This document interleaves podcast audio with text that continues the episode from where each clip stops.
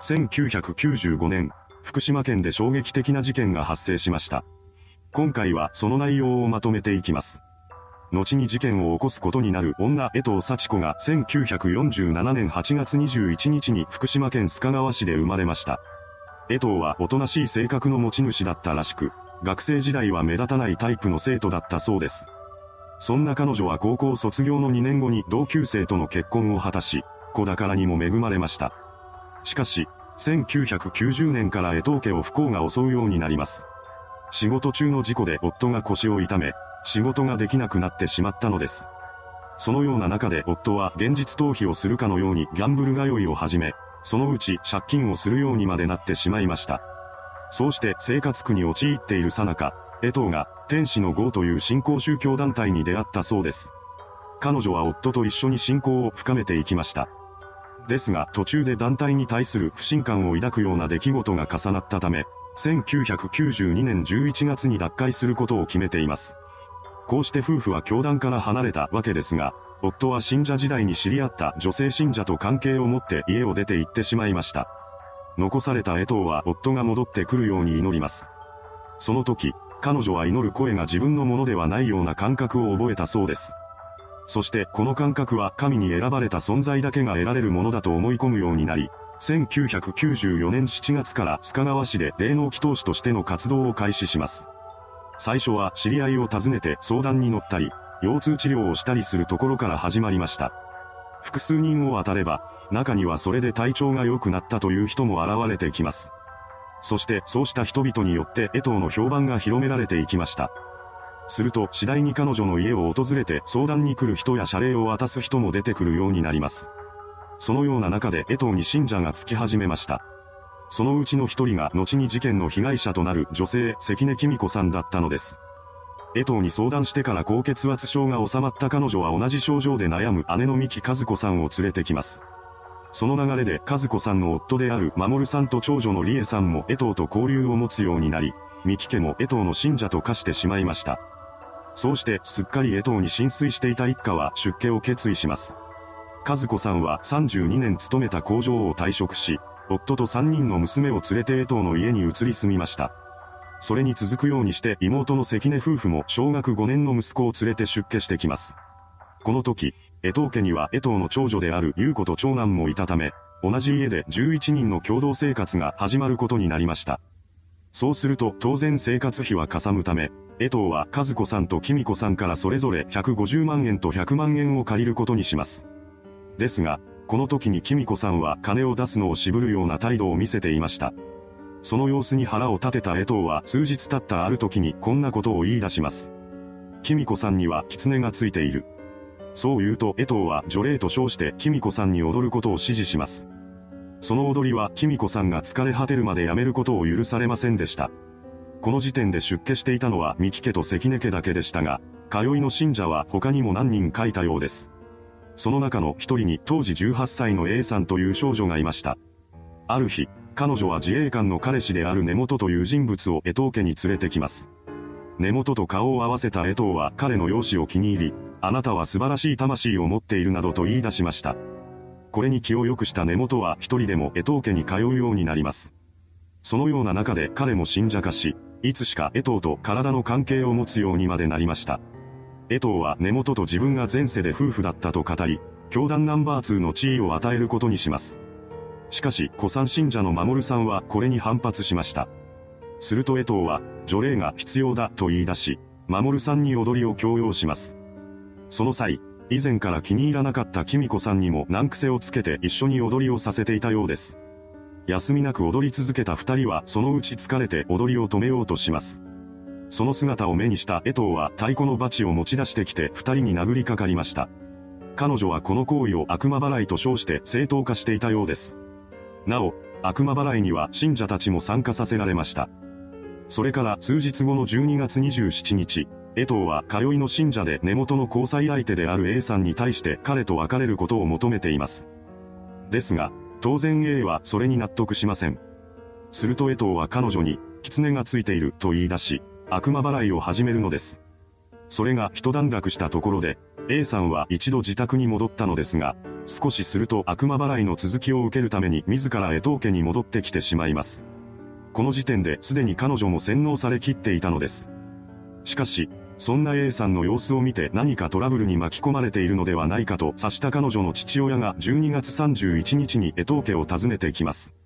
そして無理やり A さんのことを自宅に連れて帰りました。この父親の行動により、A さんは江藤の洗脳から解放されたそうです。とはいえ、彼女一人がいなくなったところで、家にはまだきゅうにんの信者が残されています。悪魔払いの標的にしていた A さんがいなくなった後、江藤は続いてのターゲットをキミコさんと守さんに決めたようです。そして年が明け、せんきゅうひゃくきゅうじゅうごねんを迎えることになります。その直後のいちがつふつか、悪魔払いの辛さに耐えかねた守さんが江藤家から逃げ出し、翌日に須賀川署を訪れました。そうして警察への相談をした彼ですが、まだ洗脳状態から抜け出せてはいなかったようです。守さんは被害を申告する際にあくまでも自分の意思で受けた除霊行為であり、暴行ではないと説明してしまいました。その言葉を聞いた警察は事件にならないと判断し、取り合うのをやめたそうです。これを受けた守さんはいちがつようかに自らの意思で江藤家に戻っていきます。そうすると、家では相変わらず江藤の悪魔払いが行われていました。そのターゲットにされたのはキミコさんです。途中、暴力に耐えかねた彼女は逃走を試みるのですが、その度に夫の光雄に連れ戻されてしまいます。いちがつちゅうじゅんになると、江藤はキミコさんと守さんの食事量や行動を制限するようになりました。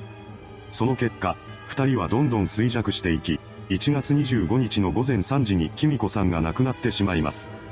そしてそれからにじかんごのごぜんごじには守さんも息を引き取ったようです。そんな二人を前にした江藤は他の信者に対して、死んだのではない。神様がやっていることだと言い聞かせ、魂が浄化されれば生き返ると説明しました。信者たちはこの言葉を本気で信じていたそうです。二人の遺体は信者らによっていっかいの奥にある部屋に運ばれました。二人の死後、江藤は次の標的を守さんの娘で当時じゅうはっさいの理恵さんに移しています。理由は理恵さんが根元への憧れを口にしていたからでした。根元のことが好きな江藤は理恵さんに嫉妬し、彼女の行動に難癖をつけて悪魔払いを始めたのです。その内容はどんどんエスカレートしていき、にがつじゅうよっかからは理恵さんも睡眠や飲食の制限をかけられるようになりました。そんな中で弱っていった彼女に江藤は追い打ちをかけていきます。その結果、理恵さんはにがつじゅうはちにちの昼頃に亡くなってしまいました。江藤はこの時も、魂が浄化されれば生き返ると説明し、理恵さんの遺体をキミコさんと守さんの遺体が置かれている部屋に移しています。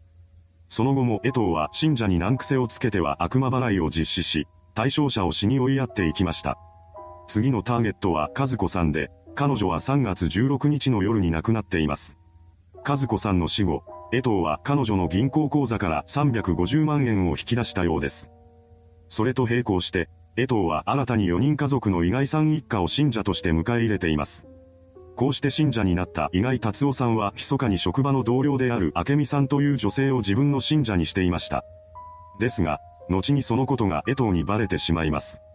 江藤は自分の信者である達夫さんが教祖の真似事をしていることに腹を立てたみたいなのですが、その怒りの矛先は明美さんに向けられました。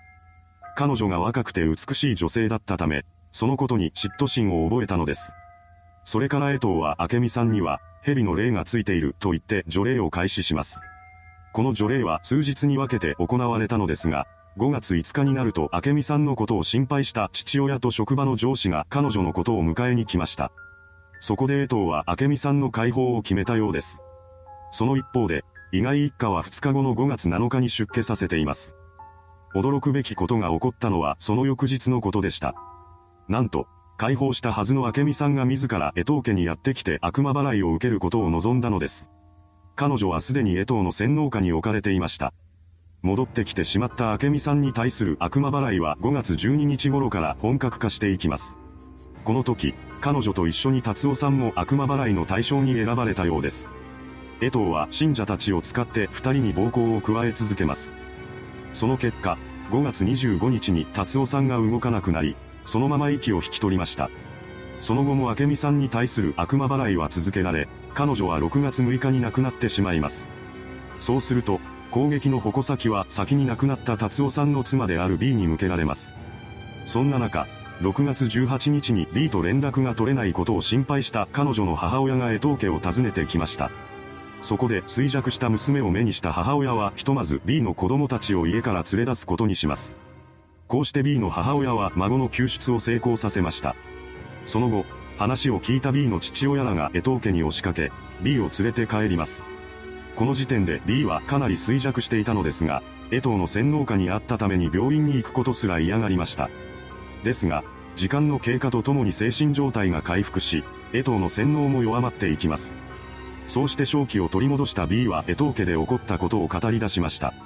これによって殺人事件の存在が外に知られることとなり、通報を受けた警察がしちがついつかに江藤家へと突入します。それから家宅捜索が行われ、奥の部屋からろくにんの遺体が発見されました。これを受けた捜査員はその場で江藤、長女の優子、信者の関根光夫、愛人の根本を緊急逮捕しています。その後、両親によって助け出された B も悪魔払いと称した暴行に加わった容疑で逮捕されました。その後、ごにんは福島地裁に起訴され、裁判にかけられています。公判の中で江藤の弁護士は、心神耗弱状態で正常な判断能力を欠いていたと主張し、殺意を否認しました。一方の検察側は、最初のふたりが死んだことを認識しながら、他のごにんに対しても暴行を続けており、未必の故意があったと反論しています。判決公判は事件からななねんごのにせんにねんごがつとおかに開かれました。そこで福島地裁は江藤に対して死刑を言い渡しています。この判決を受け入れられない江藤は同日中に仙台高裁に控訴しました。結局本件は最高裁まで争われることになったようです。最終的な判決が下される上告審判決公判が開かれたのはにせんはちねんくがつじゅうろくにちのことでした。そこで最高裁は執拗な暴行を加え続け、ろくにんの命を奪った結果は重大であるとし、江藤に死刑を言い渡しています。なおも納得できない江藤はくがつにじゅうににち付で判決の訂正を申し立てたようですが、これはすぐに棄却されてじゅうがついつかに死刑が確定しました。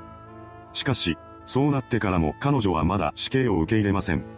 江藤は死刑確定直後も弁護人に再審請求の手続きを依頼し、請求手続きを行う予定を立てていました。ですが、請求手続き前に法務大臣の死刑執行命令が下されます。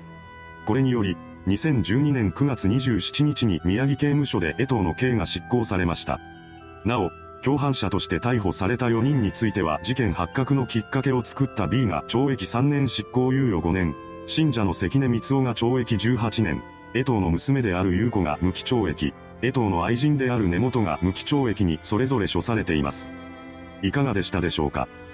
自分が神であると思い込んでいた女が起こした狂気の事件。この事件の存在は洗脳の恐ろしさを世間に知らしめるきっかけになったことでも知られています。なお、主犯格である江藤は戦後よにんめの女性死刑囚として数えられています。それではご視聴ありがとうございました。